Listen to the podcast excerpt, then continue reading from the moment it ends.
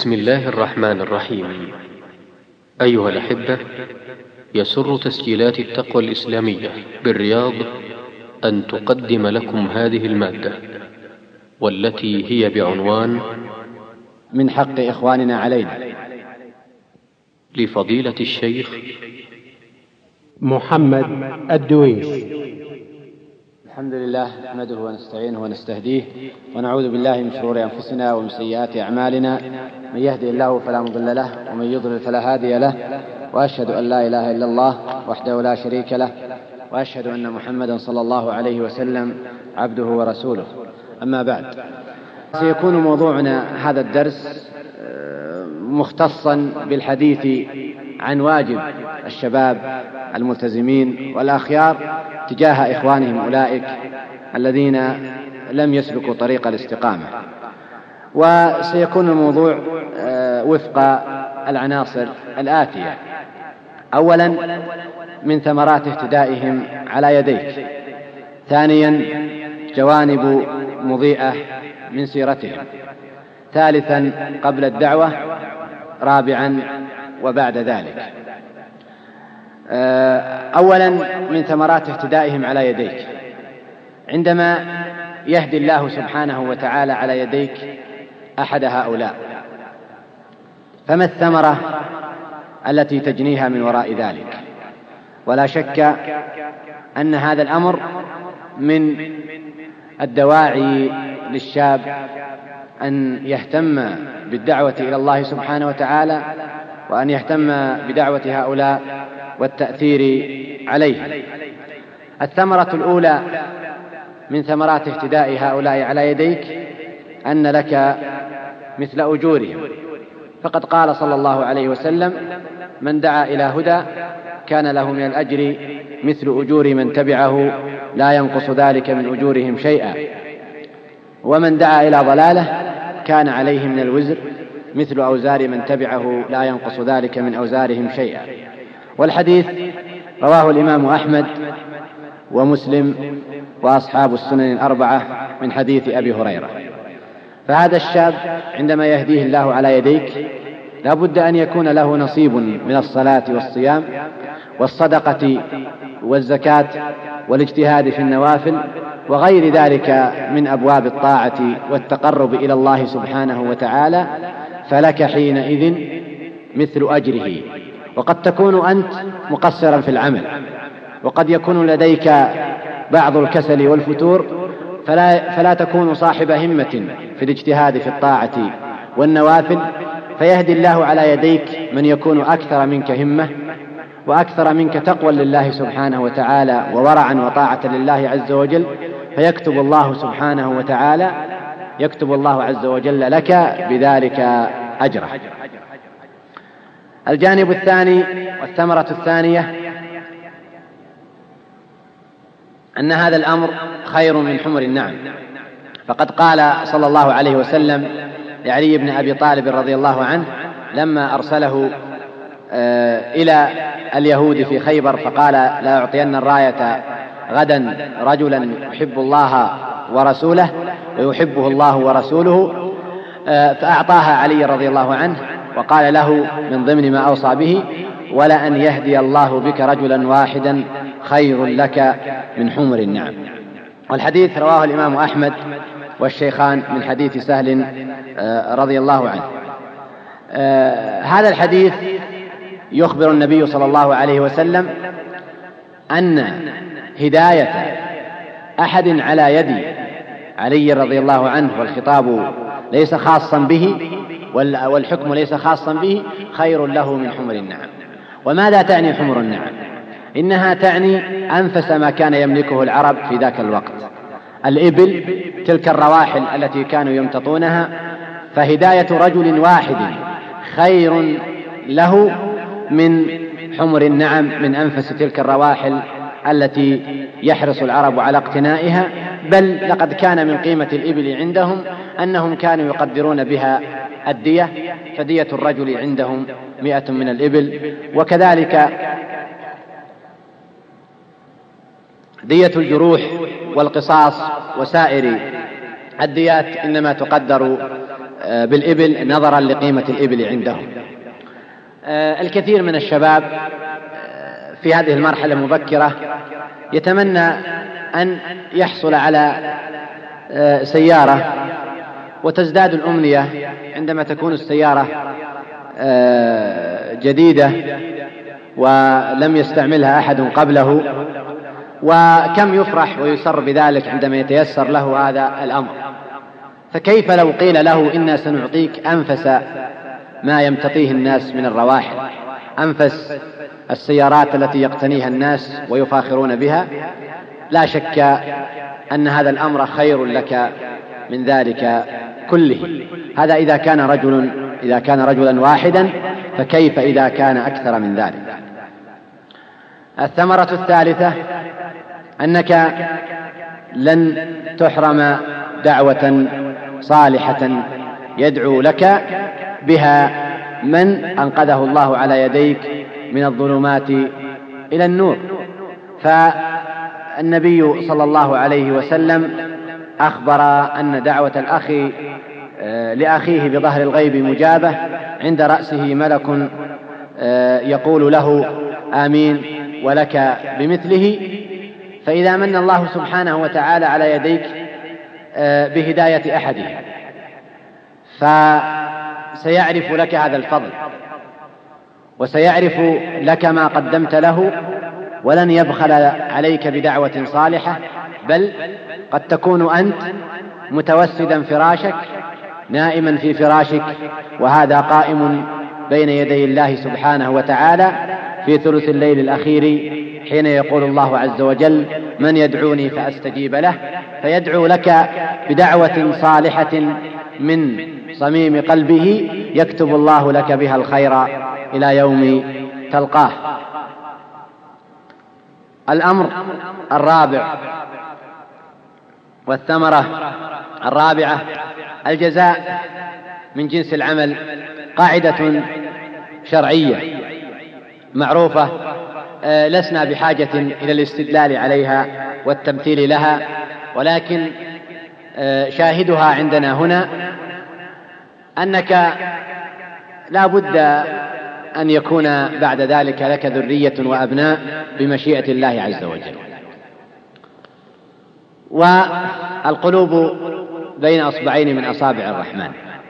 ومهما أوتيت من قدرات تربوية ومهما كان عندك من الحرص والعناية والاهتمام فإن الأمر يبقى بعد ذلك ليس إليك. التوفيق بيد الله سبحانه وتعالى.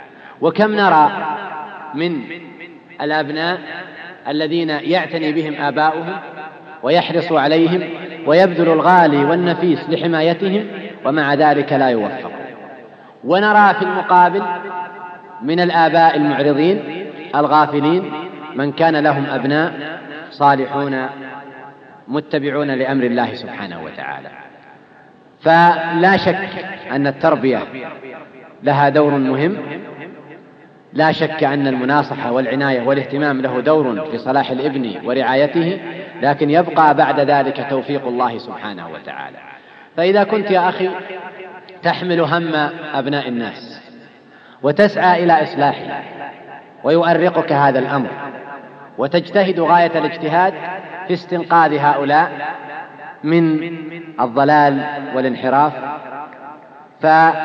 فلعل مما يكافئك الله سبحانه وتعالى به ويجزيك الله عز وجل به أن يجزيك من جنس عملك فيصلح لك ذريتك وأولادك. وهي أعلى نعمة يجدها العبد في الحياة الدنيا. ولا تقدر بثمن أبدا. ربنا هب لنا من أزواجنا وذرياتنا قرة أعين واجعلنا للمتقين إماما. إن هذا الأمر يمثل امتدادا لعملك الصالح. يقول النبي صلى الله عليه وسلم إذا مات ابن آدم انقطع عمله إلا من ثلاث صدقة جارية أو علم ينتفع به أو ولد صالح يدعو له.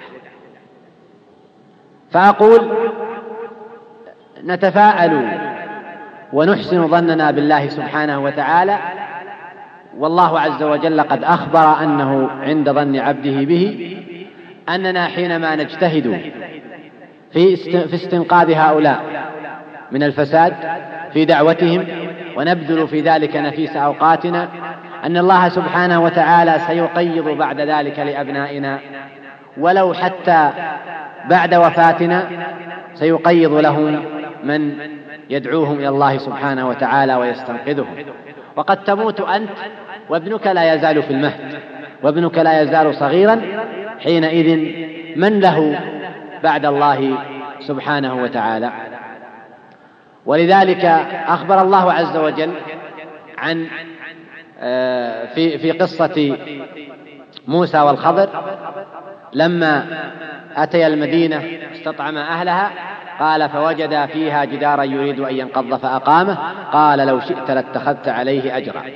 ثم لما سأله عن تأويل ما لم يستطع عليه صبرا أخبره أن هذا الجدار كان لغلامين يتيمين في المدينة وكان تحته كنز لهما وكان أبوهما صالحا. فأراد ربك أن يبلغا أشدهما ويستخرجا كنزهما رحمة من ربك. فهؤلاء هذين الغلامين كان أبوهما صالحا وهما يتيمان قد مات أبوهما ولا شك. فحفظهما الله سبحانه وتعالى في مالهما لصلاح أبيهما. لا شك أن الذي حفظهما في مالهما يعلم سبحانه وتعالى أنهما أحوج إلى أن يحفظا في دينهما. أقول لعلك حينما تجتهد في هذا الأمر أن تجزى هذا الجزاء أن يحفظ الله لك ذريتك ويقيض الله لأبنائك وذريتك من ينظر إليهم بتلك النظرة التي تنظر بها إلى الناس فالجزاء من جنس العمل. ثمرة خامسة أيضا أن هذا من شكر النعمة. فلقد من الله سبحانه وتعالى عليك بالهداية. والتوفيق إلى سلوك طريق الخير. ولا شك أن الفضل أولا وأخيرا له سبحانه وتعالى. اسمع إلى أهل الجنة ماذا يقولون؟ الحمد لله الذي هدانا لهذا وما كنا لنهتدي لولا أن هدانا الله. فهؤلاء يحمدون الله سبحانه وتعالى على أن من الله عليهم بالهداية التي لم يكونوا ولن يكونوا أبدا ليحصلوا عليها دون توفيق الله عز وجل. يا عبادي كلكم ضال إلا من هديته فاستهدوني أهدكم. فأنت سلكت طريق الهداية الآن. من الله سبحانه وتعالى عليك بطريق الهداية؟ وأنعم الله عليك بهذه النعمة. ولا شك أن هذه النعمة شأنها شأن سائر النعم الأخرى لها حق عليك ومن حقها أن تشكرها.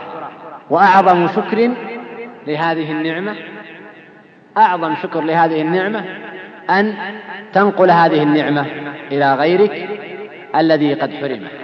وأن تجتهد في دعوة هؤلاء إلى سلوك هذا الطريق الذي من الله عليك بسلوكه. ولو شاء ربك لكنت مثل هؤلاء. والقلوب بين أصابع الرحمن يقلبها كيف شاء. وقلب ابن آدم أشد تقلبا من القدر إذا استجمعت غليانا كما ثبت ذلك عنه صلى الله عليه وسلم. آه، فهذا الأمر فيه شكر للنعمة وأيضا أحر بذلك كما قلنا في القضية الأولى أن يكون سببا لتوفيق الله سبحانه وتعالى لك في الثبات على هذا الطريق على طريق الهداية. يقول ابن القيم رحمه الله في ذلك له أبيات جميلة في نونيته يقول واجعل لقلبك مقلتين كلاهما بالحق في ذا الخلق ناظرتان فانظر بعين الحكم وارحمهم بها إذ لا ترد مشيئة الديان وانظر بعين الأمر واحملهم على أحكامه فهما إذا النظران واجعل لوجهك مقلتين كلاهما من خشية الرحمن باكيتان. لو شاء ربك كنت أيضا مثلهم فالقلب بين أصابع الرحمن. الأمر السادس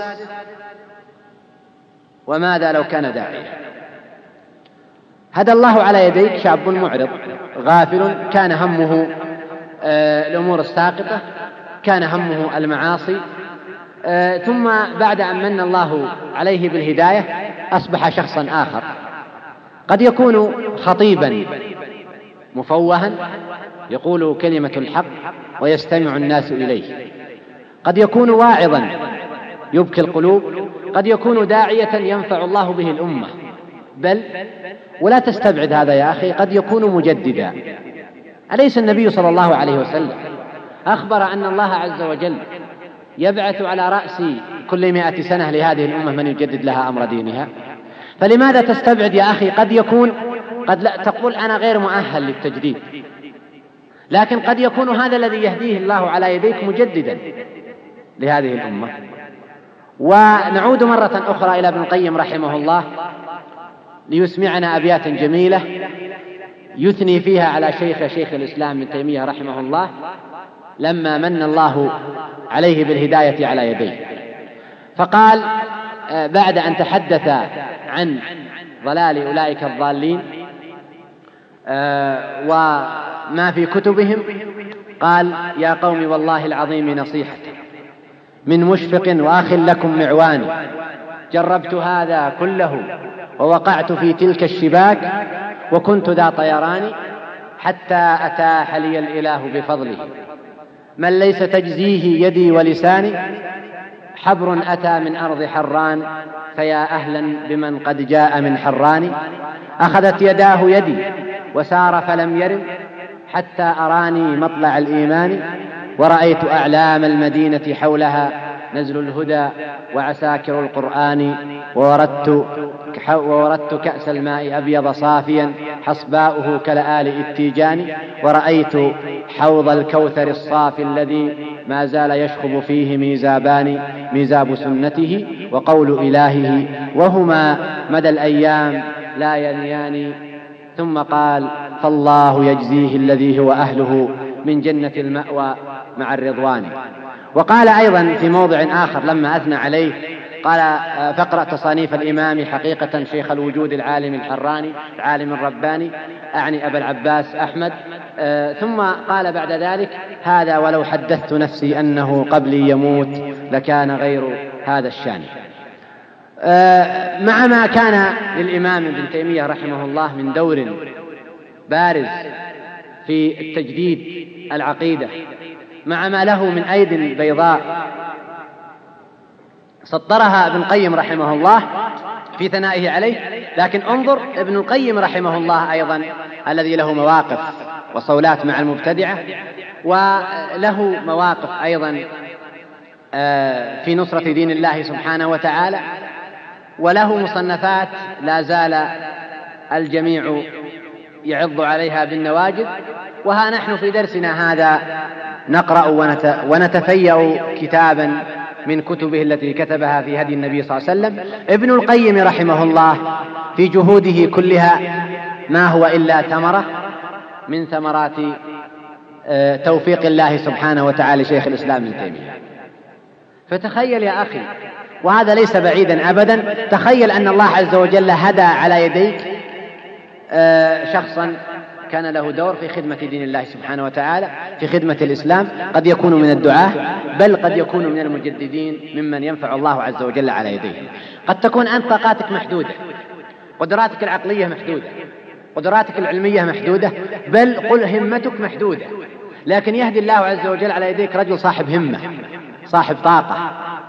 رجل أعطاه الله عقلا وقدرة فيسخر طاقته لدين الله سبحانه وتعالى لتعليم العلم لطلب العلم للدعوة إلى الله عز وجل. فماذا يكون سرورك وفرحك؟ وأنت ترى في الحياة الدنيا عاجل ثمرة, ثمرة دعوتك. وأما ما عند الله سبحانه وتعالى فهو خير وأبقى. أقول هذه بعض الثمرات أيها الأخوة. هذه بعض الثمرات التي يجنيها من رزقه الله هذه النعمة ومن من الله سبحانه وتعالى على يديه فأنقذ عز وجل على يديه هؤلاء من الضلالة. ثمرة أخرى أيضا لا تقل أهمية عن هذه أنه قد أنقذ الله على يديك أحد أمة محمد. أحد أمة محمد كان في الطريق إلى الهاوية. كان في الطريق إلى الضلالة بل قد يكون عافانا الله وإياكم في الطريق إلى الخلود من النار فأنقذه الله عز وجل على يديك. هذه بحد ذاتها آه ثمرة آه تهون دونها تلك الثمار التي يجنيها من يضيع أوقاتهم ويصرفوها هنا وهناك. ننتقل بعد ذلك إلى النقطة الثانية وهي جوانب مضيئة. من سيرته. آه لا شك أنه ظهر لنا من خلال الدراسة التي أجريناها سواء آه، الاستبانات التي أجاب عليها الشباب أو الدراسة الميدانية التي قمنا بإجرائها والمقابلات الشفوية التي أجريناها معهم. آه، اتضح لنا فعلا أن هؤلاء يعيشون في عالم آخر.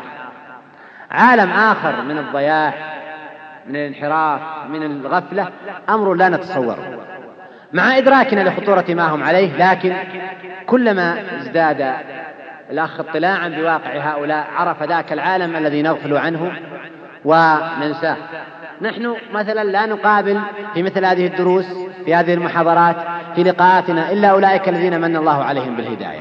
أما أولئك الأفواج التائهة الضائعة فلا نعرف عن حالهم شيئا. أقول أيها الإخوة مع تلك الجوانب السيئة التي برزت لنا والتي ظهر لنا منها أمور خافية ما قد كانت غائبة عنا أو على الأقل كنا لا نعطيها حق قدرها. مع ذلك كله هناك جوانب إيجابية عند هؤلاء. ولا آه، أريد أن أتحدث عن عاطفة لأتحدث عن أرقام وأمور وصلنا إليها من خلال الدراسة. فالجانب الأول من الجوانب المضيئة عدم رضاهم عن حاله أكثر هؤلاء مع أنه يتمتع بالشهوات مع أنه يطلق يرخي نفسه العنان فأكثرهم غير راض عن حالته التي هو عليها. وجه لهم سؤال ما مدى رضاك عن حالك الآن من الناحية الشرعية؟ فستة بالمئة فقط من طلاب المرحلة الثانوية. قالوا إنهم راضون تماما عن حالهم. وأربعة عشر بالمئة من آه، طلبة المرحلة المتوسطة قالوا إنهم راضون تماما. آه، وأما البقية أربعة وتسعين بالمئة من طلاب المرحلة الثانوية وستة وثمانين بالمئة من المرحلة المتوسطة. آه، هؤلاء كلهم عندهم قدر من عدم الرضا يتفاوت. يتفاوت. ف 14% من المرحلة الثانوية يقول إنه متضايق جدا من حالته التي هو عليها و15% من آه، المرحلة 15% من فئة باء أو الفئة الثانية الذين من الله عليهم بالاستقامة بعد أن كانوا في طريق الانحراف. وجه لهم السؤال هل كنت راضي؟ في ذاك الوقت يعني وقت انحرافك عن حالك ف15% منهم أجاب بأنه كان متضايق جدا. و 30% من طلاب المرحلة الثانوية أجابوا أنهم غير راضين عن حالهم و32% من آه، الفئة الثانية أجابوا أنهم غير راضين و22% من المرحلة المتوسطة أجابوا أنهم غير راضين. و51% من المرحلة الثانوية. أيضا قالوا بأنهم غير راضين عن حالهم نوعا ما. و64% من المرحلة المتوسطة أجابوا نفس الإجابة. الخلاصة يعني أن أكثر هؤلاء عنده قدر من عدم الرضا والقناعة بحاله التي هو عليها. يتفاوت. هذا الأمر بعضهم متضايق جدا وبعضهم غير راض وبعضهم الأمر عنده دون ذلك لكنهم يشتركون غالبهم وعامتهم بأنهم غير راضين بحالتهم التي هم عليها. ولا شك أن هذا جانب إيجابي آه، يخدمنا أيضا في دعوتهم ويشعرنا أن هؤلاء لديهم قرب من الحق وطريق الاستقامة.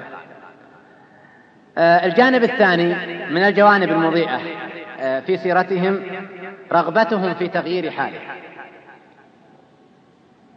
عندما سئل هل ترغب في تغيير حالك؟ ثلاثة بالمئة من طلاب المرحلة الثانوية وسبعة بالمئة من طلاب المرحلة المتوسطة فقط هم الذين قالوا إنهم لا يرغبون في تغيير حالهم. أي أن البقية يرغبون في تغيير حالهم؟ النسبة طبعا تتفاوت فست وأربعين بالمئة من طلاب المرحلة الثانوية رغبتهم أكيدة في تغيير حالهم وسبع وثلاثين بالمئة من طلاب المرحلة المتوسطة رغبتهم أكيدة. نلاحظ تفاوت النسب بشكل واضح بين المرحلة المتوسطة والمرحلة الثانوية يعني كلما تقدم بالشاب بالسن كلما ازداد تعقلا وازداد إدراكا لسوء حاله التي هو عليها ومن ثم ازداد رغبة في تغيير واقعه إذا فعامتهم وأكثرهم عندهم رغبة في تغيير حاله. بل آه إن النصف من من طلاب المرحلة الثانوية تقريبا لديه رغبة أكيدة في تغيير حاله التي هو عليها أيضا جانب ثالث وهو قريب من هذا الجانب آه تفكيرهم في الالتزام. آه فثلاثة وتسعين بالمئة من طلاب المرحلة الثانوية فكروا في الالتزام. وواحد أو اثنين وتسعين بالمئة من طلاب المرحلة المتوسطة فكروا بالالتزام.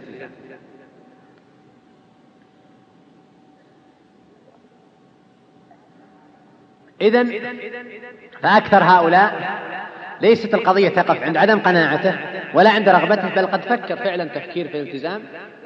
هؤلاء الذين فكروا في الالتزام 32% منهم فكر تفكيرا جادا فكر تفكير جاد في الالتزام. و71% من طلاب المرحلة الثانوية و74% من طلاب المرحلة المتوسطة فكروا ثلاث مرات فأكثر. يعني ليست القضية مجرد مرة واحدة ولا مرتين بل هو قد فكر أكثر من مرة في أن يسلك طريق الالتزام. و49% من طلاب المرحلة الثانوية و34% منهم صنعوا خطوات عملية. يعني صنعوا خطوات عملية تقدموا. يعني ما توقفت القضية عند التفكير فقط بل قد صنعوا خطوات عملية. آه، أجابوا بتلك الخطوات التي صنعوها منهم من قال أصبحت أحافظ على الصلاة. منهم من يقول أصبحت أجلس في المسجد آه، بعد الفجر في الإجازة. منهم من يقول التحقت بناس صالحين. يعني ذكروا عدة خطوات سلكها هؤلاء. منهم من يقول مزقت الصور آه، حرقت الأفلام الأشرطة التي عندي. لكن لم يستطيعوا الثبات على ذاك الطريق الذي بدأوا في سلوكه وفي دراسة أجراها الشيخ سلمان العودة آه، أفادت الدراسة أن 99.5% من هؤلاء آه، شباب الأرصفة يحب أن يكون متدينا يحب أن يكون متدينا على كل حال إذن فعامة هؤلاء عنده رغبة في الالتزام. عنده رغبة في الاستقامة وإن أبدى لك ما أبدى فداخله يعبر عن ذلك. هذه إجابتهم الصريحة كما أجابوا هم عنه. آه، النقطة الرابعة أيضا من الجوانب المضيئة في حياتهم أن أكثر هؤلاء يشعر بأن الالتزام طريق السعادة. فقد وجه لهم سؤال هل تشعر بأن الالتزام طريق السعادة؟ والخيارات المتاحة أمامهم؟ نعم. لا أدري. لا. الذين أجابوا بنعم 79% من طلاب المرحلة الثانوية و81% من طلاب المرحلة المتوسطة قالوا إنهم يشعرون بأن الالتزام طريق السعادة. آه، أما الذين أجابوا, أجابوا بقولهم لا أدري فهم 21% من طلاب المرحلة الثانوية و18% من طلاب المرحلة المتوسطة قالوا لا إنهم لا يدرون هل الالتزام طريق السعادة أم لا. أما الذين أجابوا بلا فهم واحد بالمئة من طلاب المرحلة المتوسطة ونصف بالمئة من طلاب المرحلة الثانوية. شخص واحد فقط من العينة في المرحلة المتوسطة وشخص واحد فقط من العينة في المرحلة الثانوية الذي يقول إنني لا أشعر بأن الالتزام طريق السعادة. إذا أكثر هؤلاء عنده شعور بأن الالتزام طريق السعادة. ولا شك أيضا أن هذا من الجوانب المضيئة ومن الجوانب التي تخدم آه، في دعوته. فلست بحاجة إلى مزيد من الجهد لإقناعه بأن هذا طريق السعادة هو يشعر بذلك. لكن أن تحدثه عن السعادة التي وجدتها بعد استقامتك أن تحدثه عن جوانب من تلك السعادة التي لا شك أنه مع إدراكه. يعني مع أنه يدرك أن الالتزام طريق السعادة لكنه لا يدرك ذلك تمام الإدراك. وسنتحدث عن هذا الجانب إن شاء الله في محاضرة. الأحد عندما نتحدث عن الأجوبة التي وردت إلينا من الذين هداهم الله سبحانه وتعالى بعد أن كانوا على طريق الانحراف.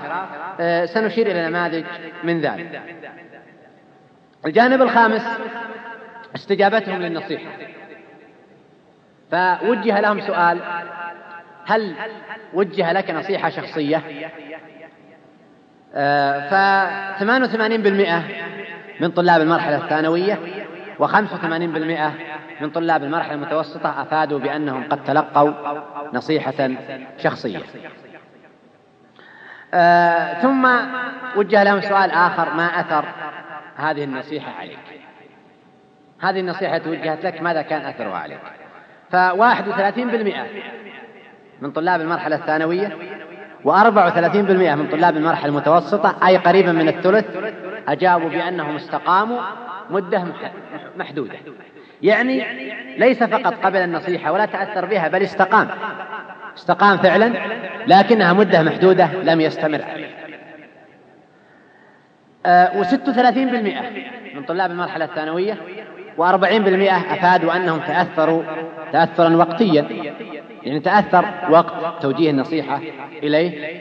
إذا فسبع وستين بالمئة من طلاب المرحلة الثانوية وأربعة وسبعين بالمئة من طلاب المرحلة المتوسطة كان أثر نصيحة أثر إيجابي أثر إيجابي عليه. إما أنه استقام مدة محددة آه، أو أن أنه تأثر وقتيا وهي قضية نشاهدها. نشاهدها مثلا عندما نتحدث في الفصل مع الطلاب ونوجه لهم نصيحة أو موعظة آه، نعرف أو نشاهد في وجوه الكثير من هؤلاء التأثر وتشعر فعلا في وجه الندم. فكيف إذا كانت النصيحة نصيحة شخصية؟ وكلكم آه، ينبغي أن يكون قد مر عليه تجربة قد وجه نصيحة شخصية بأمثال هؤلاء. آه، أظن أننا قد لمسنا هذا بأنفسنا أنك عندما تناصحه نصيحة شخصية ومؤثرة تجد فعلا أن الرجل متأثر وتعرف ذلك في وجهه. مما يدل على أن آه، استجابتهم إيجابية لهذه النصيحة. ثلاثة وعشرين بالمئة من طلاب المرحلة الثانوية وخمسة وعشرين بالمئة من طلاب المرحلة المتوسطة يقول شكرته ولم أستجب له. يعني على أقل الأحوال عنده شكر وعرفان بهذه النصيحة وإن لم يستجب. هذا لا شك يعني بحد ذاته يعتبر جانب إيجابي. فأنت لما تنصح إنسان ويثني ويشكر ويقدر وتعرف أنه لم يستجب على الأقل يعني تشعر بأن جهدك لم يذهب سدى. أما الذين آه، سخروا ممن نصحهم فأفاد 2% من طلاب المرحلة الثانوية وواحد بالمئة من طلاب المرحلة المتوسطة أنهم سخروا ممن وجه لهم النصيحة. آه يعني هذا عندما تكون نصيحة جادة أخوية لا شك أنك نادر أن تجد من يسخر منك. إذا فهؤلاء يستجيبون للنصيحة. هؤلاء يسمعون النصيحة تؤثر فيهم كما عرضنا. وكما نشاهده وتعرفونه جميعا من تجربتكم الشخصية. بل إن عندما جلسنا مع بعض الشباب على الرصيف ويعني وقفنا عندهم كانوا مؤدبين آه، يدخنون أطفأوا آه، الدخان ورحبوا بنا وجلسنا معهم وعرضنا عليهم الموضوع قلنا نريد أن نتناقش معكم حول هذا الموضوع حول عوائق الاستقامة.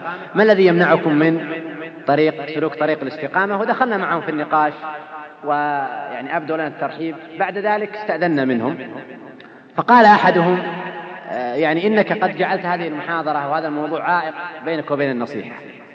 فكنا ننتظر منك أن توجه لنا نصيحة شخصية بعد ذلك. فلماذا لم توجه لنا هذه النصيحة؟ ويعني كان حديثه محرجا فعلا وطلبه محرجا لنا. آه، هذا دليل على أن هؤلاء عندهم رغبة عندهم حرص يتمنون أن يسلكوا طريق الاستقامة بل يرحبون بالنصيحة ولو على الأقل أسوأهم حالا من يرحب لك ترحيب مجامل. ولا شك أن هذا يعطيك دافع أكثر. آه نلاحظ من خلال النسب اللي عرضنا أن استجابة يعني على العكس من النتائج السابقة استجابة طلاب المرحلة المتوسطة آه، للنصيحة وتأثرهم بها أكثر من السابقين. يعني أولئك مع أنهم أكثر جدية لكن هؤلاء يسهل التأثير عليهم لأنهم يعني لم آه، يغوصوا بعد في أعماق آه، الفساد والشهوات. الجانب السادس من الجوانب الإيجابية من حياة هؤلاء سماع هؤلاء للشريط الإسلامي. وجه لهم سؤال هل تسمع الشريط الإسلامي؟ آه، فأجاب ستة بالمئة من طلاب المرحلة الثانوية وخمسة بالمئة من طلاب المرحلة المتوسطة أنهم لا يسمعون الشريط الإسلامي إطلاقا. والبقية يسمعون سماعا متفاوتا منهم من يسمع دائما منهم من يسمع كثيرا منهم من يسمع نادرا لكن يشترك هؤلاء جميعا في أنهم يسمعون الشريط الإسلامي. يسمعون الشريط الإسلامي. بل أفاد أكثر هؤلاء أن أكثر الوسائل التي يرونها تأثيرا على الشباب هو الشريط. ولا شك أن هذا جانب إيجابي يجب أن نعتني به. فإذا كان هؤلاء عندهم استعداد أن يسمعوا الشريط الإسلامي فهذا يعطينا فرصة ابتداء أن يخصص لهم حديث خاص محاضرات خاصة لهؤلاء خطب خاصة لهؤلاء إصدارات خاصة موجهة لهؤلاء ثم أيضا آه، نحن نسلك معهم وسيلة أخرى وهي نقل الشريط الإسلامي إهداء الشريط الإسلامي توزيع الشريط الإسلامي على هؤلاء فالكثير من هؤلاء يسمع الشريط الإسلامي ولا شك أنه سيتأثر به. كما أفاد تقريبا أكثر من 60% والرقم ليس بين يدي الآن أنهم يتأثرون عندما يسمعون الشريط الإسلامي. وهذه رسالة نوجهها إلى أصحاب تسجيلات أن يعتنوا بهذا الجانب وأن يعتنوا بهذه النوعية من الشباب وكذلك نوجهها إلى مشايخنا وأساتذتنا من العلماء والدعاة أن يعتنوا بهؤلاء فيقدموا لهم مادة تستحق. آه، يعني إذا كان هؤلاء عندهم استعداد أن يسمعوا الشريط الإسلامي آه، فما نسبة المادة الموجهة لهم من المواد المعروضة في التسجيلات؟ يعني لا شك مثلا أن المحاضرات والخطب التي تأخذ الجانب الوعظي تناسب لهؤلاء. لكن هل يجد هؤلاء فعلا حديثا واقعيا؟ آه، حديث آه، فيه نقاش عقلي نقاش لمشاكلهم. آه، محاولة فعلا الحديث عن مشاكلهم الخاصة. الحديث عن ما يواجهونه من عقبات. والاهتمام بهم مجرد شعورهم بالاهتمام هذا بحد ذاته كاف.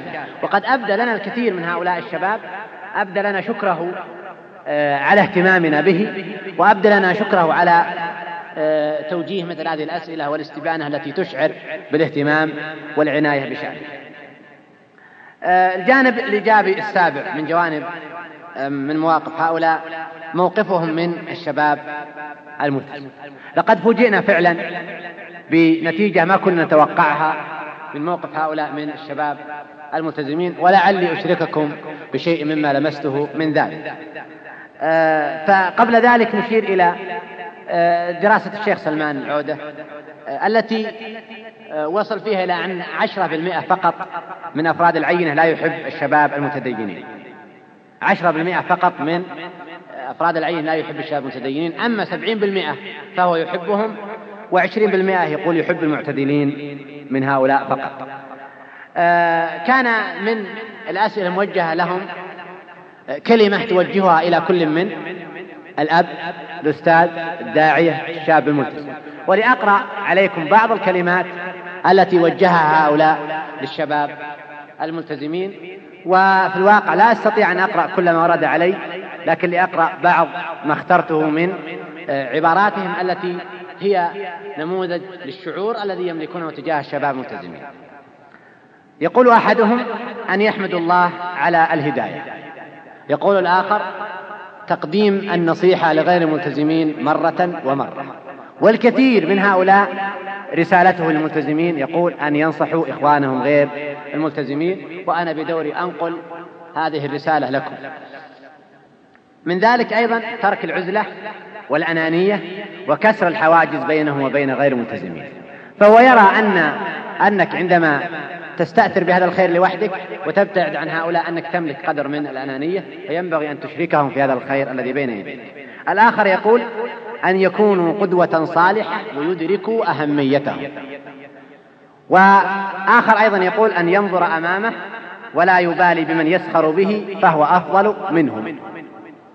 والآخر يقول أن يتحملوا كل ما يقال لهم ويصمدوا ويكونوا خير مثل. آخر يقول جزاهم الله خيرا لا أقترح عليهم شيئا لأنهم قائمون بواجبهم التام. الآخر يقول أتمنى أن أكون مثلهم. الآخر يقول هم قدوتنا نحو الصلاح. وآخر يقول أشكركم على ما فعلتم بي. وآخر يقول المحاولة أن يكون لهم كيان ويؤثر على غيره وآخر يقول نسأل الله أن يثبتهم وأن يأمروا بالمعروف وينهوا عن المنكر. وآخر يقول إن العيون موجهة إليكم عيون أهل الشر وعيون أهل الخير فكونوا على أهبة الاستعداد. وآخر يقول زوروا الشباب غير الملتزمين ووجهوا إليهم النصيحة. وهذه الكلمة أيضا تكررت أكثر من مرة. وآخر يقول كونوا على جانب كبير من الأخلاق والتعامل للتأثير بالغير. وآخر يقول عدم التفكير في الرجوع إلى ما كانوا عليه وآخر يقول الإصرار والعزيمة وأن يعرفوا أنهم على حق ولا يهتمون بكلام الناس وآخر يقول كم أسر عند رؤيتكم يا أحفاد أبي بكر وعمر وعلي وعثمان؟ آه هذه بعض الواقع ما وصلنا من مشاعر لهم تجاه الملتزمين. صحيح أن بعضهم انتقد صحيح أن بعضهم ذكر جوانب سلبية لكن أكثر هؤلاء آه، ذكروا عبارات مثل هذه والوقت لا يتسع للاستطراد في ذكر جميع العبارات التي حكاها هؤلاء. المهم أن هذه العبارات على اختلاف مجالاتها واتجاهاتها يجمعها أمر واحد وهو أنهم يحبون الشاب الملتزم يثقون فيه. لهم شعور تجاه هذا الشاب شعور إيجابي. لا شك أن هذا الأمر يخدمك كثيرا عندما تشعر أن هؤلاء يحبونك. وإن أبدوا ما أبدوا من السخرية والاستهزاء فهذه وسيلة للاعتذار لأنه يشعر بالتقصير يشعر بالإهمال فيحاول أن يعبر أو يدافع عن نفسه بالسخرية والاستهزاء. غالبا آه، لا يسلك منطق السخرية والاستهزاء إلا الشخص صاحب الذي ليس عنده قناعة من الطريق الذي هو عليه. أما صاحب القناعة فلا يمكن أن يسلك هذا الطريق. آه، ثم بعد ذلك نصل إلى النقطة الأخيرة. وأظنها من أهم آه، ما نتحدث عنه وهي قبل الدعوة. آه، الجانب الأول حسن الخلق أثقل ما في ميزان.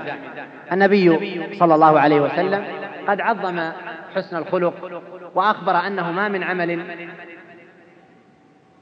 أثقل في ميزان العبد يوم القيامة من حسن الخلق آه،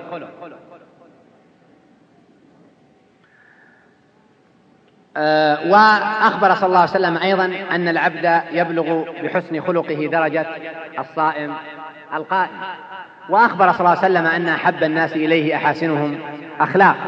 والحديث عن فضل حسن الخلق حديث يطول لكن آه، لا شك أن لحسن الخلق والتعامل والبشاشة وطلاقة الوجه مع هؤلاء وغيرهم أثر كبير في دعوتهم واستجابتهم وتأثرهم لك بل قد يكون سبب تأثرهم لا دعوتك وحدها بل حسن خلقك. قد يكون حسن خلقك فقط داعيا لأن يتأثر هؤلاء ويستجيبوا وكم من أصحاب النبي صلى الله عليه وسلم أسلم بسبب حسن خلقه صلى الله عليه وسلم بسبب موقف واحد رأى منه صلى الله عليه وسلم حسن الخلق. وهذه قضية سنتحدث عنها بمشيئة الله آه، فيما نستقبل من الدروس عندما نتحدث عن هديه صلى الله عليه وسلم آه، في حسن الخلق وعن شمائله.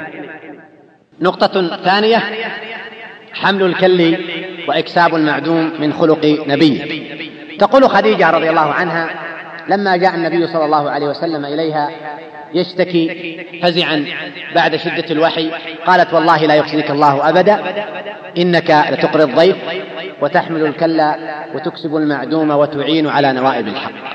لقد كانت هذه أخلاق النبي صلى الله عليه وسلم. فقد كان صلى الله عليه وسلم يقري الضيف. كان يكسب المعدوم كان يعين على نوائب الحق. ولنا قدوة فيه صلى الله عليه وسلم وأسوة حسنة فهو قدوتنا صلى الله عليه وسلم وأسوتنا.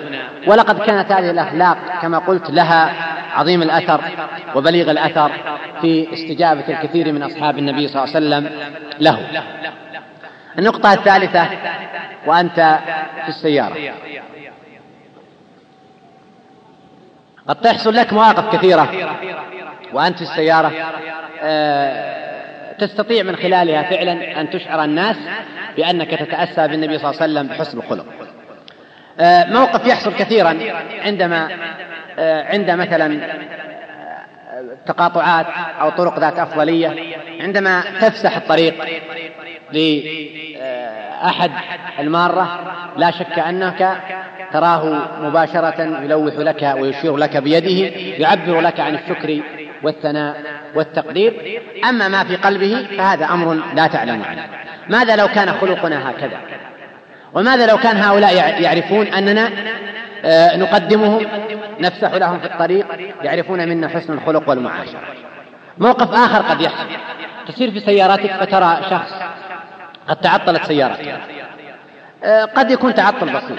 قد يكون عطل في إطار السيارة قد يكون انتهى خزان الوقود المهم أن يكون عنده عطل بسيط عندما تقف وتسلم عليه وترحب به ثم تعرض عليه مساعدتك وخدمتك.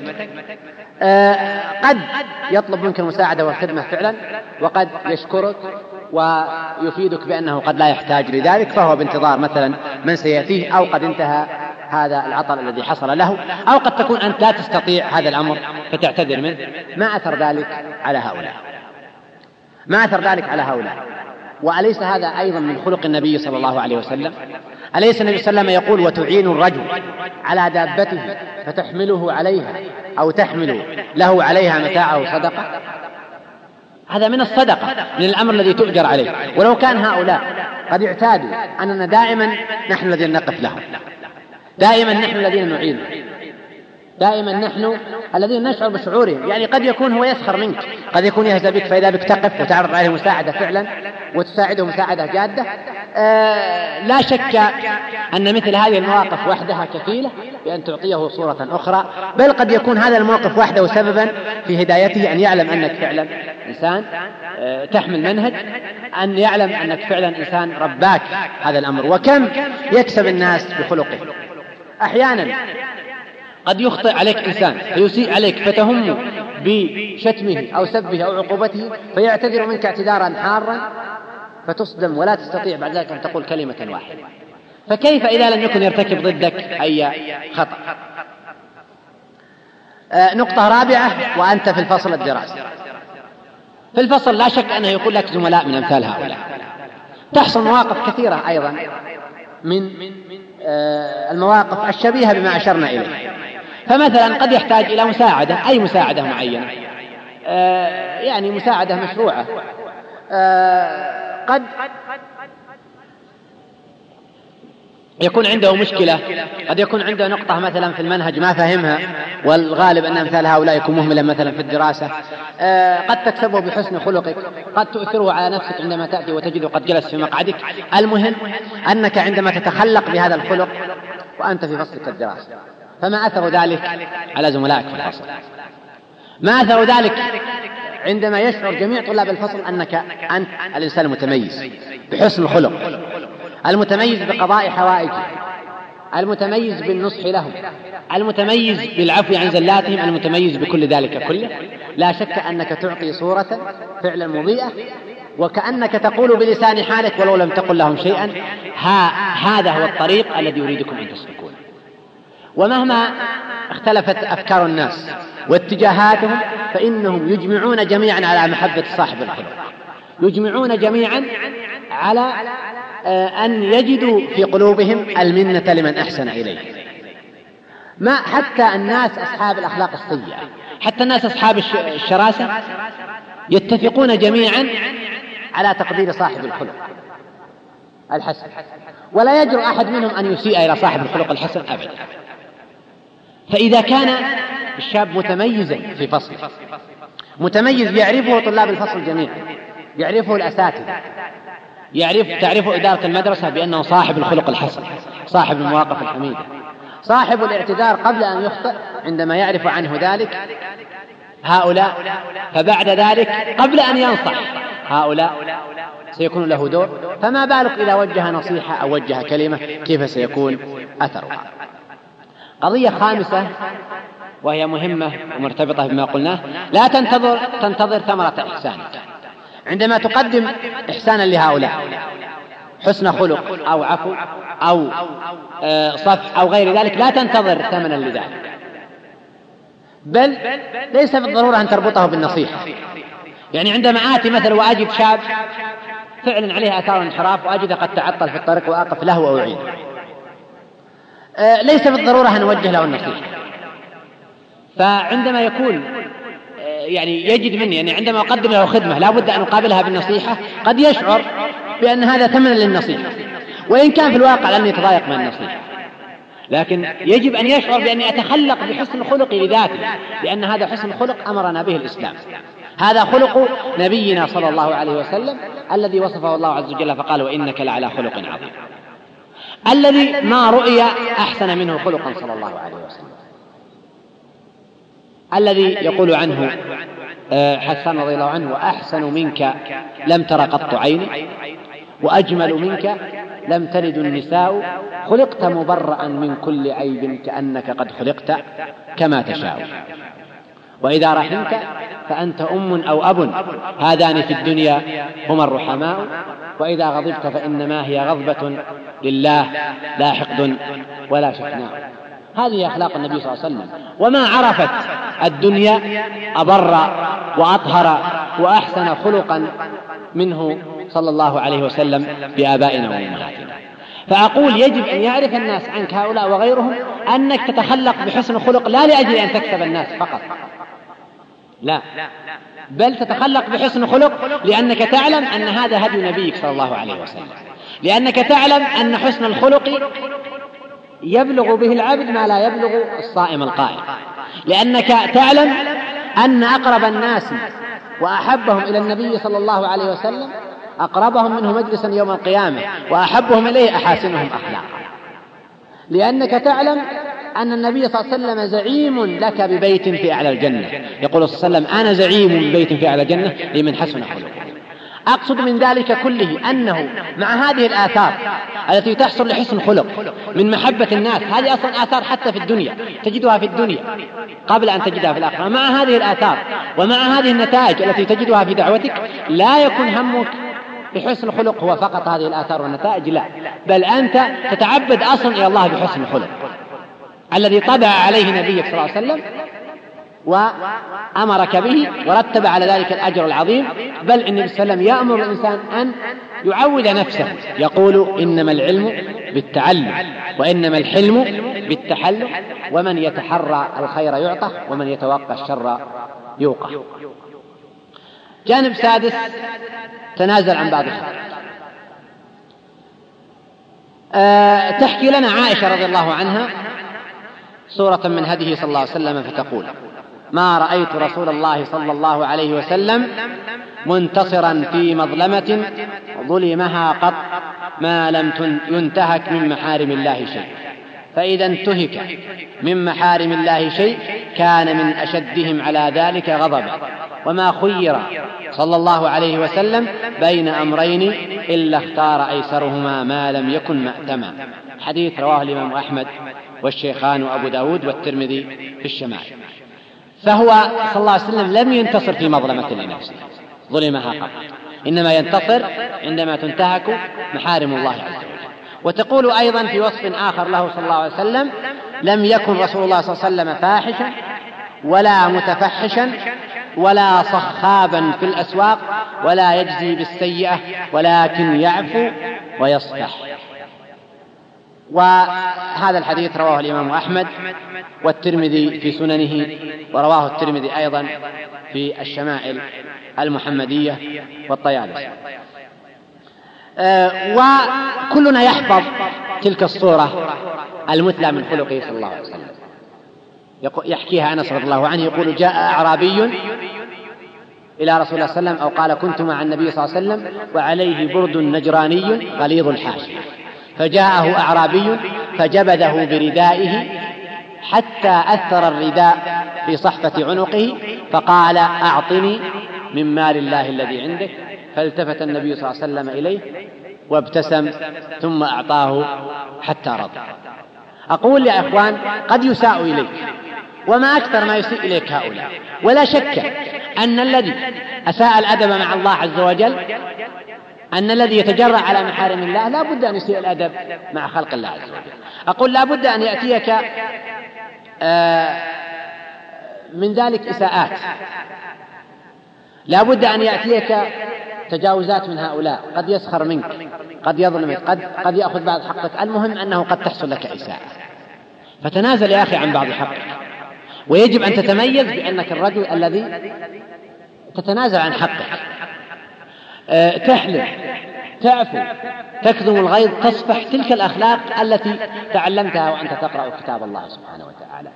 وسارعوا إلى مغفرة من ربكم وجنة عرضها السماوات والأرض أعدت المتقين الذين ينفقون في السراء والضراء والكاظمين الغيظ والعافين عن الناس والله يحب المحسنين. بل إنها إن عفوك وصفحك وتنازلك عن حقك الغالب أنه يعيد إليك الحق. فلو سخر منك وقابلت ذلك بالإحسان فإنه لا بد أن يعرف أن هذه يد لا بد أن يجزيك بها. لو أساء إليك بأي إساءة أخرى وقابلت هذه الإساءة بالصفح والإحسان والعفو لا حفظ هذا الجميل لك وستلقاه بعد ذلك عاجلا. وأنت لا تبحث عن الجزاء العاجل إنما تسلك ذلك استجابة لأمر الله سبحانه وتعالى واقتداء بهدي نبيك صلى الله عليه وسلم الذي كان كثيرا ما يعفو صلى الله عليه وسلم بل تحكي عنه زوجه. أقرب الناس إليه أنه لم يكن صلى الله عليه وسلم ينتصر لمظلمة ظلمها قط عليه أفضل الصلاة والسلام. وما يكسب الناس مثل الحلم. وما يكسب الناس مثل الصف والعفو والتنازع عن الحقوق. آه وبعد ذلك ننبه على بعض الأمور سريعا.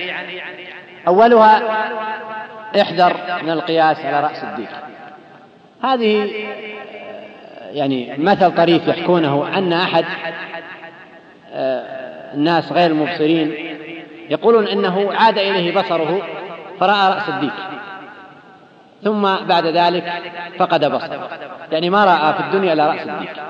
فصار كلما قيل له شيء قيل له عن جبل قال وماذا يكون من رأس الديك؟ قيل له عن الفيل وماذا يكون من رأس الديك؟ يعني كل شيء يقارنه براس الديك ما عنده إلا نظرة واحدة. وأقول يجب أن يعني يكون عندنا سعه افق ألا نكون فقط مجرد نعرف الأسلوب الواحد. أحيانا يجرب أسلوب فينجح أو طريقة معينة فتنجح فنسلك نحن جميعا هذا الأسلوب. فيجب أن يكون عندنا تنويع في الأساليب. في أساليب الدعوة آه تنويع في الخطاب ابتكار. اقرأ القرآن يا أخي تجد القرآن ينوع الموعظة. مرة يذكر ما يحصل لأهل النار من عذاب مرة يذكر نعيم أهل الجنة. مرة يذكر مخلوقات الله سبحانه وتعالى والتفكر فيها مرة قصص الأولين والسابقين. وهكذا تجد الموعظة في كتاب الله سبحانه وتعالى قد جاءت متنوعة على أنحاء شتى. النبي صلى الله عليه وسلم يعني انظر إلى دعوته صلى الله عليه وسلم. فهو مثلا لما أتاه وليد بن المغيرة ماذا قال له؟ قال اسمع فقرأ عليه القرآن. لما أتاه أعرابي أعطاه مالا فأسلم لأجل المال. كما قال أنس فلقد كان الرجل يسلم من الأعراب يسلم ما به إلا حب الدنيا ثم ما يلبث أن يكون الله ورسوله أحب إليه مما سواه. لما جاء إليه ضماد وكان رجلا كاهنا قال له صلى الله عليه وسلم الحمد لله نحمده ونستعينه ونستهديه من يهدي الله فلا مضل له ومن يضلل فلا هادي له وأشهد أن لا إله إلا الله وحده لا شريك له. لما جاء عدي بن حاتم وهو ملك قال أترى الحيرة؟ قال نعم. سمعت عنها ولم أرها. قال يوشك أن تسير الضعينة من الحيرة فتطوف بالبيت. آه لا تخاف إلا الله. قال أتعرف كسرى بن هرمز؟ قال نعم. قال يوشك أن تنفق كنوزه في سبيل الله. ثم قال ويوشك أن يعطى المال فلا يقبله أحد. فيقول عدي رضي الله عنه فلقد رأيت اثنتين وأنا أنتظر الثالثة المهم أن عدي رضي الله عنه هنا ملك. ولذلك خاطبه النبي صلى الله عليه وسلم بما يناسبه. وهكذا تأمل في السيرة اقرأ في أحداث السيرة وانظر كيف كان النبي صلى الله عليه وسلم يدعو الناس. أحدهم يقرأ عليه القرآن الآخر يعظه الآخر يناقشه نقاشا عقليا الآخر يعطيه مالا ينوع الأساليب صلى الله عليه وسلم التي تتناسب مع الناس. فأقول نحن بحاجة أيضا إلى أن نسلك نفس الهدي الذي سلكه النبي صلى الله عليه وسلم. وقد أشرنا إلى هذه القضية بالتفصيل عندما تحدثنا عن هديه صلى الله عليه وسلم في الدعوة. فأقول نحن بحاجة إلى أن ننوع الأساليب ونبتكر الوسائل والأساليب التي تؤثر على أمثال هؤلاء. نقطة ثانية اليأس داء قاتل قد توجه النصيحة قد تبذل الجهد ثم لا يستجاب لك فتيأس. نحن نريد منك أن تكون كما كان نوح عليه السلام.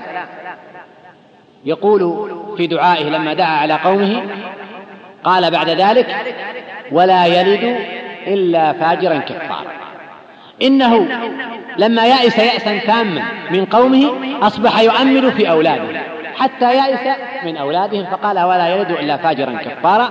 وقد ظل يدعو قومه عليه السلام خمسين وتسعمائة سنة. النبي صلى الله عليه وسلم لما استأذنه ملك الجبال أن يطبق عليهم الأخشبين قال لا لعل الله عز وجل أن يخرج من أصلابهم من يعبد الله. فأقول لا تيأس أبدا. مجرد كلمة كلمتين نصيحة جهد محدود تيأس وتقول لم يستجاب لي أبدا يجب أن تأخذ من أنبياء الله ومن الدعاة السابقين العزيمة. والإصرار والهدي الذي كانوا عليه. وهب أنه لم يستجب لك وهب أنه لم يسمع لك. فلا تظن أبدا أن هذه الكلمة التي قلتها لله عز وجل ستذهب سدى. فإن العبد قد يتكلم بالكلمة من رضوان الله ما يظن أن تبلغ ما بلغت يكتب الله له بها رضوانه إلى يوم يلقاه. أو يرفعه الله بها درجات. نقطة ثالثة مرتبطة بقضية اليأس. قد تمهد الطريق إلى غيره. يعني قد تنصحه ولا يستجيب. قد تسلك معه أسلوب ولا ينجح هذا الأسلوب. لكن لا يعني هذا أن القضية ذهبت سدى لا. فقد تكون أنت بهذا الأسلوب بهذه النصيحة بهذه الدعوة مهدت الطريق لمن يليك يعني أوجدت عنده إحساس أوجدت عنده شعور. يجي الذي بعدك يوجد عنده نفس الشعور حتى تتكامل الجهود وليس بالضرورة أن يستجيب لنصيحة واحدة. لما تتكرر عليه النصائح لما تتكرر عليه الأساليب آه يعني يجمع يجمع يجمع هذا مع الرصيد السابق مع الرصيد السابق حتى يكون ذلك سببا في هدايته فيكون لك أنت دور في هدايته وإن لم تكن أنت السبب المباشر في هدايته. وإن لم تكن أنت السبب المباشر في هدايته فإنك قد صنعت خطوة على الأقل ولو خطوة محدودة آه، في ذلك. آه، نكمل بعد الأذان إن شاء الله.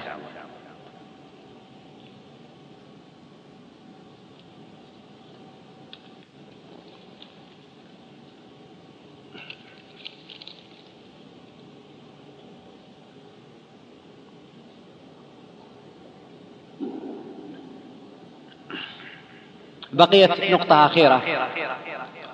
آه، أرجو الانتباه إليها لأنها أحيانا تكون عائق عما قلناه قبل قليل من ضرورة حسن خلق والبشاشة والطلاقة مع هؤلاء وأيضا قد يفهم ما قلناه فهما آه، سلبيا فيتجاوز بعض الشباب في ذلك. وهي بين ترك الجليس وحسن المعاملة نعلم جميعا أثر الجليس السيء وأن الشاب يجب أن يجتنب هذا الجليس وأن يحذر منه ولا يجالسه. وندرك جميعا خطر هذا علينا خاصة في مرحلة الشباب ونحن في مقتبل العمر وأن الكثير من الشباب الذي ينحرف بعد أن هداه الله قد يكون سبب ذلك هم أمثال هؤلاء الجلساء. فحينئذ يتساءل بعض الشباب يقول هل تريد أن أجلس مع هؤلاء؟ وأعاشرهم حتى يهديهم الله سبحانه وتعالى أم غير ذلك؟ أنا أقول يعني يجب أن نفرق بين قضيتين. بين قضية البشاشة وحسن الخلق والتقدير وبين قضية الجلوس معهم. فمثلا آه، يعني ما الذي يمنع أن تبدأ بالسلام وتبتسم ثم بعد ذلك تودعه وتنصرف؟ ليس بالضرورة عندما نقول كن حسن الخلق معه أن تقضي الوقت معه فهذا زميلك في الفصل أو في المدرسة من هؤلاء وغيرهم مثلا عندما تلقاه تبدأه بالسلام تبش له تبتسم له تصافحه ثم بعد ذلك تودعه. فلا يعني بالضرورة عندما نطالبك بحسن الخلق أن تقضي وقتك معه. بل أنا لا أدعو الشباب إلى ذلك خاصة في هذه المراحل الأولية. يعني لا أدعو الشاب أن يقضي وقتا طويلا مع أمثال هؤلاء فإنه قد يتأثر من حيث يريد أن يؤثر. يعني يمكن أن تناصحه أن تدعوه مع إخوانك الطيبين أن تدعوه إلى مجالات الخير لكن لا تقضي وقتك معهم أو لا تذهب أنت لوحدك مع هؤلاء فتكون وحيد. فإنك قد تتأثر أنت بما عند هؤلاء. قد آه، يستجرك الشيطان بحجة الدعوة والتأثير عليهم خطوة خطوة حتى تقع في هؤلاء فتصبح بعد ذلك تجالسهم حبا لما عندهم بل قد ينتقل الأمر بعد ذلك إلى أن تصبح تجالسهم حبا لممارسة الشهوات التي يمارسونها. لذا أرجو أن تفهم هذه القضية جيد. ففرق بين حسن الخلق والطلاقة والبشاشة وبين ترك مجالسة وأظن أن قضية ترك مجالستهم ومعاشرتهم لا يعني أن تكون مكفهر الوجه آه، لا تؤدي عليهم السلام ولا تحسن الخلق معهم فإن هؤلاء مسلمين عندهم جوانب خير عندهم جوانب طاعة ولهم من الولاء على الأقل بقدر ما عندهم من الإسلام. لهم من الولاء بقدر ما عندهم من الإسلام. وقد جاء رجل فاستأذن على النبي صلى الله عليه وسلم فقال ائذنوا له بئس أخو العشيرة. فلما دخل هش له صلى الله عليه وسلم وبش فقالت عائشة رضي الله عنها يعني لما خرج سألت النبي صلى الله عليه وسلم عن سبب هذا التغير فقال صلى الله عليه وسلم يا عائشة شر الناس من ودعه الناس اتقاء فحشه والحديث رواه البخاري وغيره. فهذا النبي صلى الله عليه وسلم يقول شر الناس يقول بئس أخو العشيرة. بئس أخو العشيرة ومع ذلك يحسن معاملته والبشاشة له ففرق بين الأمرين. يحسن معاملته اتقاء فحشه أظن أيضا أنه في المقابل من يحسن معاملة صاحبه رجاء هدايته ورجاء أن يهديه الله على يديه أولى من ذلك. أو على الأقل أظن أن هذا الحديث يدلنا على مشروعية حسن خلق وحسن معاملة هؤلاء وإن كان عندهم ما عندهم من الفسوق والعصيان أن نحسن معاملتهم أن نشعرهم بأننا نحبهم وأننا نحب جوانب الخير فيهم وإن كنا نكره ما عندهم من المعصية وإن كنا آه، عندنا لا شك شعور بقدر من الكره والبراءة مما هم فيه من العصيان. مع ذلك يبقى قضية الولاء فهو يقول لا إله إلا الله فهو يصلي آه، يحب أهل الخير عنده جوانب من الخير يجب أن يمنح الحب لأجلها. ومع ذلك قضية حسن المعاملة وحسن الخلق أمر آخر.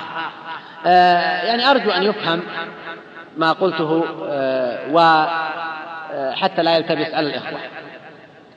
هذا طلب من أحد الطلاب يعني المحافظين على الدرس يقول السلام عليكم ورحمة الله وبركاته. أقترح عليك أيها الشيخ حفظك الله وأنا مصر على هذا الاقتراح هو أن تضيف درسا على درسك يوم الثلاثاء لهديه صلى الله عليه وسلم. وأظن أن يوم السبت مناسبا لهذا الدرس. يعني ما أدري مناسب له أو مناسب لي أنا. مناسبا لهذا الدرس الإضافي أعيد وأكرر أنني مصر على هذا الاقتراح. وأرجو رجاء حارا أن تلبيه وأرجو من الحاضرين أن يوافقوا أه ولا أنسى أن أحرضهم على طلب العلم وهم أعلم مني بذلك. ضع الاقتراح اليوم وفي الدرس القادم خذ ما يقترحون بعد أن يكتبوه على أوراق. أرجو رجاء حارا أن تلبي طلبي. أرجو ذلك. على كل حال لا شك يعني أن الأخ وغيره من أه الشباب الذين يحضرون هذا الدرس وغيرهم لهم قدر ومكانة عندنا في قلوبنا وما يطلبه له قيمته لكن قد لا نستطيع هذا الأمر. فيعني كفانا مؤونة أن نقوم بهذا الدرس ولنفترض يعني أنني أقمت درسا آخر. فأظن أنكم قد تخسرون أنتم. فإن عندما يكون درسين في الأسبوع قد يقل يعني حضور. لما يكون درس في الأسبوع آه، يعني أسهل هذا أمر. الأمر الثاني أنه عندما يكون درس واحد آه، يستطيع الأخ أن يتفرغ له ويعتني بالتحضير والإعداد بخلاف ما لم يكون ما لو كان درسين في الأسبوع. على كل حال مع تقديري للأخ الكريم آه، فيعني اقتراحه غير قابل للتنفيذ. في هذا الوقت نجيب على الأسئلة باختصار الأسئلة الخاصة بالموضوع. يقول هناك بعض الأجانب يعني هذا المصطلح يجب أن نزيله. يقصد الأجانب يعني الذين هم ليسوا من هذه البلاد. لأن الحدود الجغرافية هذه أمور وضعها الاستعمار ولا ينبغي أن تؤثر علينا في تقييمنا في موازيننا في محبتنا وكراهيتنا. آه، يقول هناك بعض الأجانب يلتزم ولكن يبحث عن رفقة صالحة فلا يجد أحدا فما الحل؟ فما الحل يا ترى في ثباتهم على هذا الدين؟ وجزاكم الله خيرا. أقول يعني الحل واضح. ينضم إلى رفقة صالحة. ولا يجوز أبدا أن نتخلى عن فلان من الناس بحجة أنه ليس من أهل هذه البلاد فهذا الدين ليس لهم وحدهم وليسوا هم المكلفين بالدعوة. آه، بل الناس العرب والعجم آه، كلهم سواسية لا فضل لأحد منهم على آخر إلا بالتقوى. يقول سرنا ما ذكرته من إحصائيات عن محبة الشباب المنحرفين الالتزام وشعورهم بأنه طريق للسعادة. فهل من كلمة لنا نحن الشباب بأن لا نفرط فيما نحن فيه من خير؟ نعم لا شك. آه أن أنك عندما تعلم أن هؤلاء الآن اللي يعيشون الانحراف واللي منغمسين في الشهوات أنهم ضائقون ذرعا مما هم عليه. أنهم قد فقدوا السعادة أنهم يشعرون ويتمنون أن يسلكوا طريق الالتزام والسعادة. لا شك أن هذا يزيد الثبات. بل قرأت عليكم بعض رسائلهم يعني أحدهم يقول لا تفكر في أن تعود إلى ما كنت عليه سابقا. أثبت على ما أنت عليه. نسأل الله لك الثبات. فهذا يزيدك ولا شك ثبات. يزيدك قناعة بالطريق الذي أنت عليه. وإن كان لا ينقصك القناعة. لكن لماذا؟ تريد تتمتع بالشهوات؟ هؤلاء قد متعوا أنفسهم بما شاءوا من الشهوات. وتيسرت لهم أمور قد لا تتيسر لك أنت. ومع ذلك ها هم يندبون حظهم. ها هم يتمنون أن يسلكوا طريق الاستقامة. بل إن بعضهم يقول إنني أريد أن أستقيم أريد أن ألتزم فما الحل؟ يتمنى من كل قلبه أن يسلك طريق الاستقامة لكن يبحث عن الحل. يعني عنده شعور بأنه غير قادر على سلوك هذا الطريق. ويتمنى أن يتيسر له أن يسلك طريق الاستقامة وطريق الخير. فإذا كان هؤلاء أخي الذين انغمسوا بالشهوات وذاقوا لذتها قد عرفوا مرارة الطريق فهذا أيضا يزيدك ثبات ويزيدك شعور بأن بأن ما أنت عليه خير يجب أن تعض عليه بالنواجذ ولا تفرط فيه. يقول هل هذه النقاط والجوانب المضيئة تنطبق على من التزم وظل الطريق؟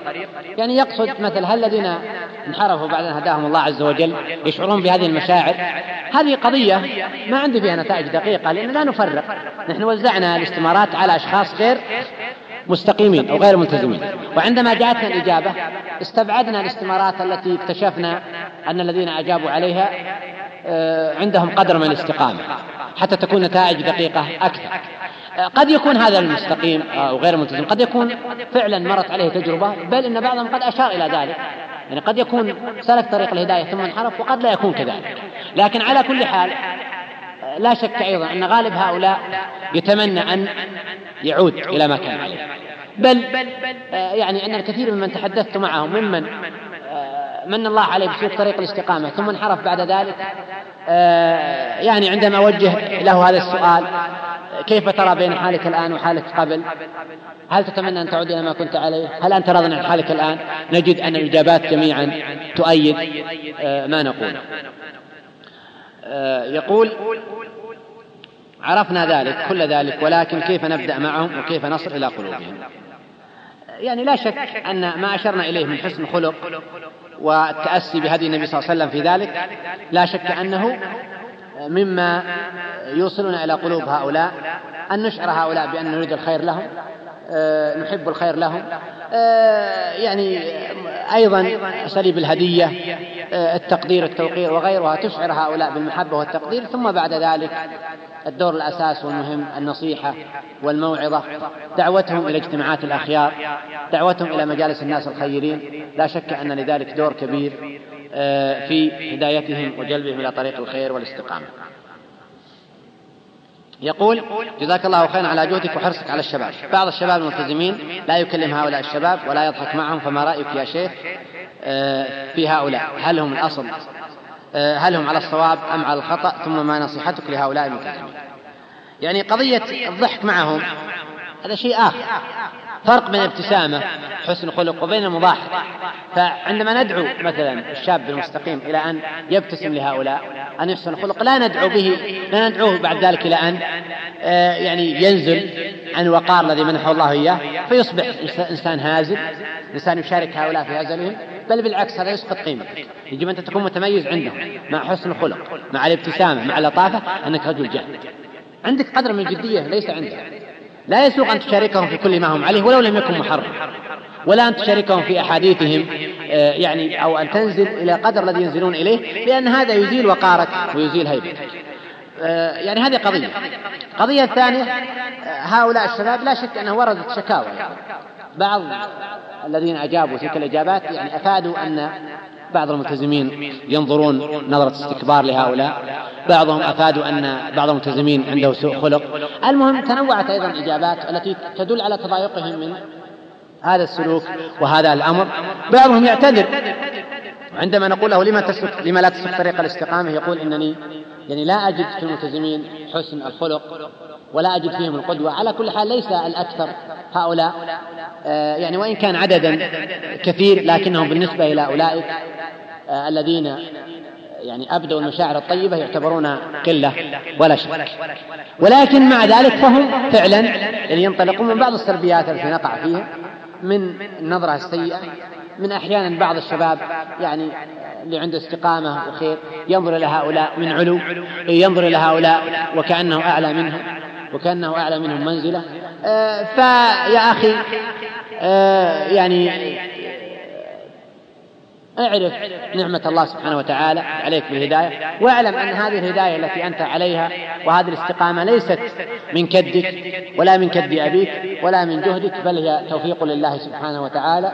لو شاء ربك كنت أيضا مثلهم فالقلب بين أصابع الرحمن.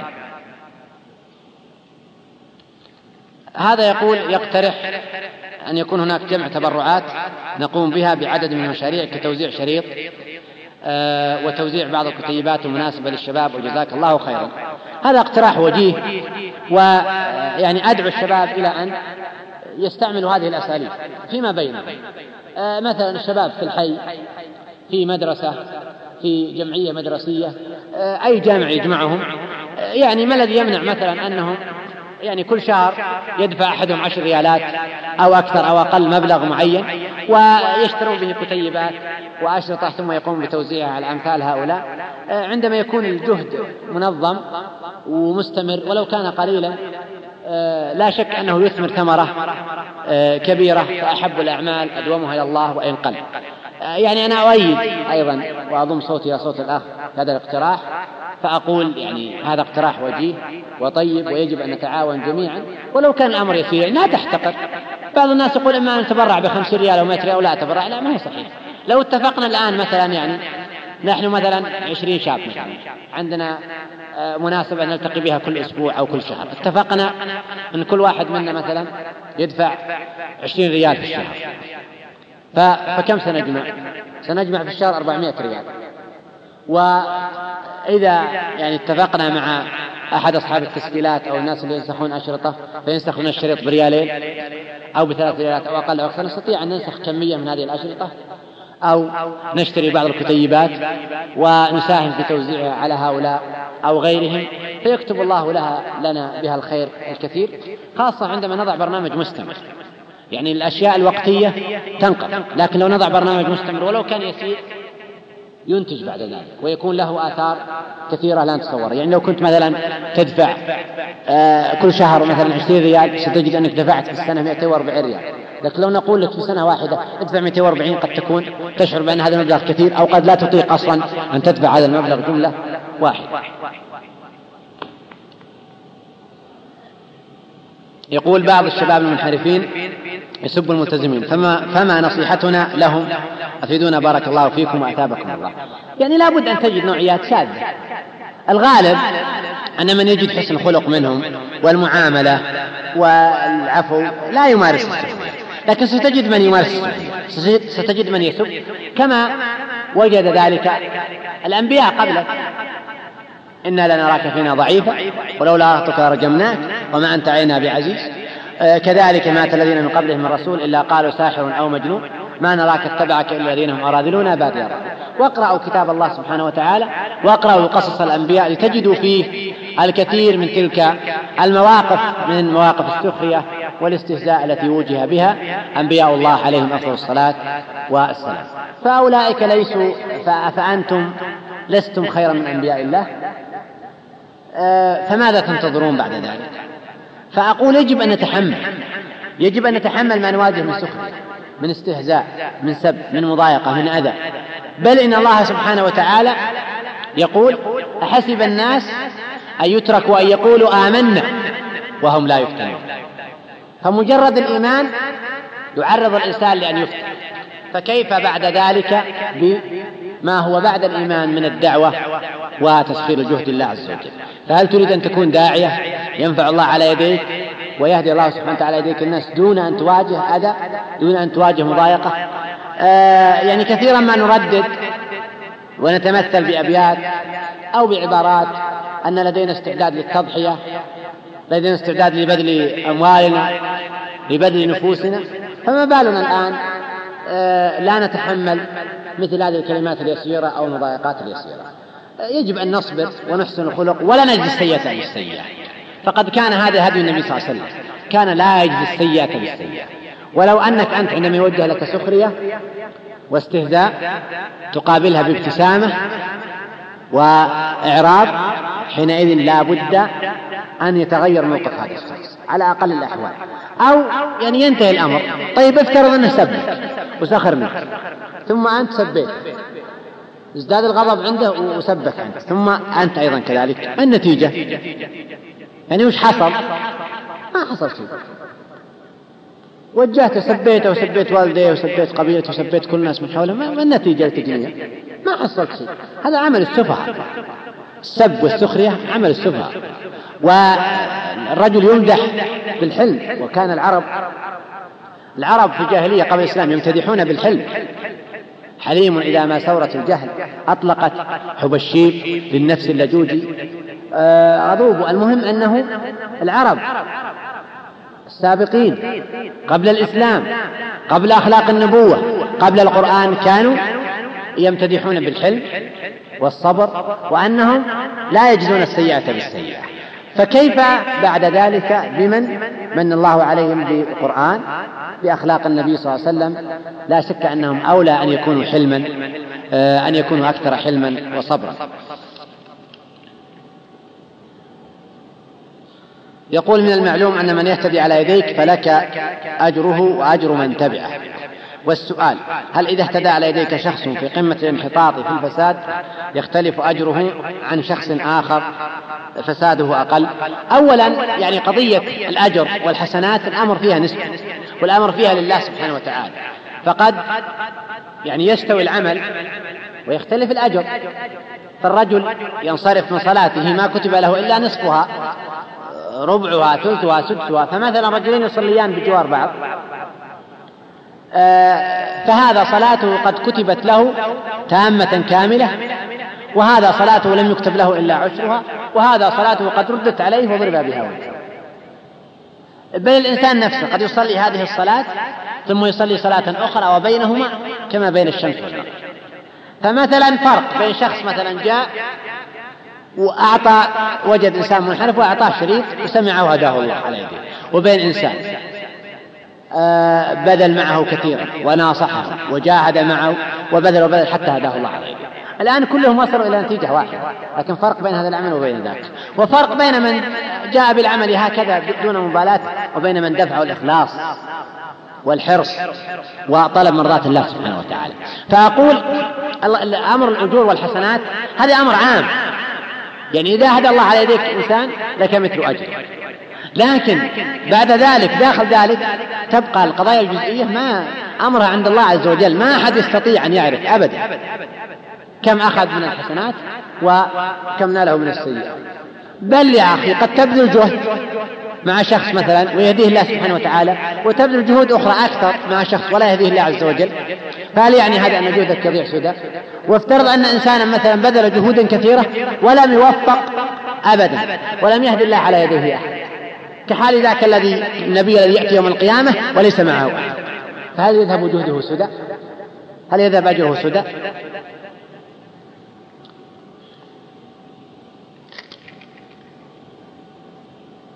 هذا يقول علمنا أنك قد خرجت الأسبوع الماضي إلى الأرصفة لتلتقي بالشباب. فنرجو منكم يا فضيلة الشيخ أن تعطينا نتائج هذا الخروج. وهل لقيتك لقيتم ما يسركم أم لا؟ وهل تنصح بالخروج إلى شباب الأرصفة للشباب الذين هم في بداية طريق الالتزام أم لا؟ أولا يعني كان لقاءنا معهم خاص كان حول هذا الموضوع. يعني ما كان لأجل مثل المناصحة والتوجيه إنما كان لنقاشهم هل هم يعني مقتنعين عما هم عليه ما الذي يمنعهم من سلوك طريق الاستقامة والالتزام وأشرت إلى بعض النتائج آه هذه يعني الحوارات الشفوية التي أجرينا معهم آه في محاضرة الأحد. ولا شك أن لقينا ما يسرنا ما يسرنا يعني ترحيب وتقدير وشكر بل لقينا تجاوب وألحوا علينا قالوا اسألوا ما عندكم وماذا تريدون. ووجدنا أن الأكثر منهم يعني جيبنا بصراحة تامة وعرفنا الكثير من واقعهم وما يدور أما النصح بالذهاب لهم لا شك أن ننصح الشباب أن يذهبوا لهؤلاء ويناصحوهم آه، يحسنوا معاملتهم يعطوهم كلمة طيبة فكثيرا ما يهتدي أحد هؤلاء بمجرد سماع النصيحة. أما الشاب اللي في بداية الالتزام أو حديث عهد الالتزام فيعني له مجال آخر له مجال آخر. لا أنصح أمثال هؤلاء. قبل يعني أن يثبت ويستقر يعني أن يبادر بالذهاب إلى أمثال هؤلاء فقد يتأثر وقد يحن إلى الماضي الذي كان عليه. يعني بإمكانك مثلا أن تأتي تلقي عليهم السلام تجلس معهم قليلا آه كلمات طيبة ثم توجه لهم كلمة خمس دقائق عشر دقائق أن تعطي لهم شريطا وكتابا. بل إن هؤلاء اعتادوا فقالوا لنا يعني إن كثيرا ما يأتينا بعض الشباب وينصحنا ونقدر نحن هذه النصيحة وهذا الشعور عند هؤلاء الشباب. آه يجب أن نتعاون جميعا ونركز جهودنا لكن القضية اللي يؤكد عليها الأخوة هو زملائكم في الدراسة. لأنه يجلس معك دائما وبصفة دائمة تقابله وتلقاه وتستطيع أن تتابع بعد ذلك معه المناصحة والجهد وهذا لا يعني إهمال هؤلاء. آه هذا خبر منشور في جريدة الشرق الأوسط يقول بيبسي كولا تغلي آه، تلغي حملة إعلانية بضغط من المتشددين اليهود.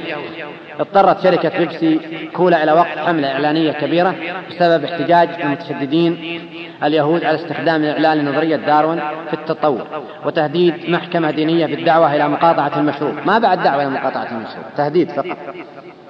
في حال استمرار في عرض الإعلان. وجاءت هذه النكسة الإعلانية بعد أيام من عودة الشركة الأمريكية العملاقة إلى السوق الإسرائيلية لتتحدى منافستها الرئيسية شركة كوكا كولا وكانت بيبسي قد خرجت من السوق الإسرائيلية في الستينات في خطوة اعتبرتها الأوساط الإسرائيلية وضوخا لأحكام المقاطعة العربية.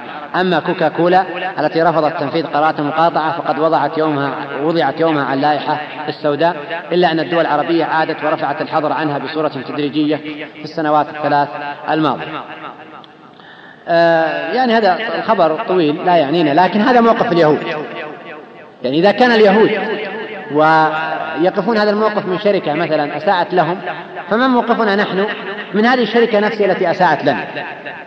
بمثل هذه الأكاديمية الرياضية وقد قرأنا في آه، محاضرة الأحد فتوى فضيلة الشيخ ابن عثيمين حفظه الله بتحريم المشاركة في مثل هذا اللقاء. فيعجبني يعني ما سمعت أن بعض المدارس أعلنوا مقاطعة الشركة وقالوا لا نريد منكم شيئا منتجاتكم لا هذا العام ولا العام التي تليها وسلموا لهم الثلاجات التي اعتاد الشركة أن تضعها عند هؤلاء وقالوا خذوا ثلاجاتكم ولسنا بحاجة لها. يعني أظن أننا لن تصيبنا الأمراض ولن نصب بقلق عندما نستغني عن شرب المشروبات التي تنتجها هذه الشركة وغيرها. ولو استعملنا هذا الأسلوب لا نجحنا أكثر. يعني ما قدرة اليهود على التأثير على سوق اللبس الكولا كم عدد اليهود في إسرائيل؟ بل بالعكس أن مناطق منطقة الخليج ومنطقتنا من أكثر مناطق آه، يعني آه، استهلاك لمثل هذه المنتجات.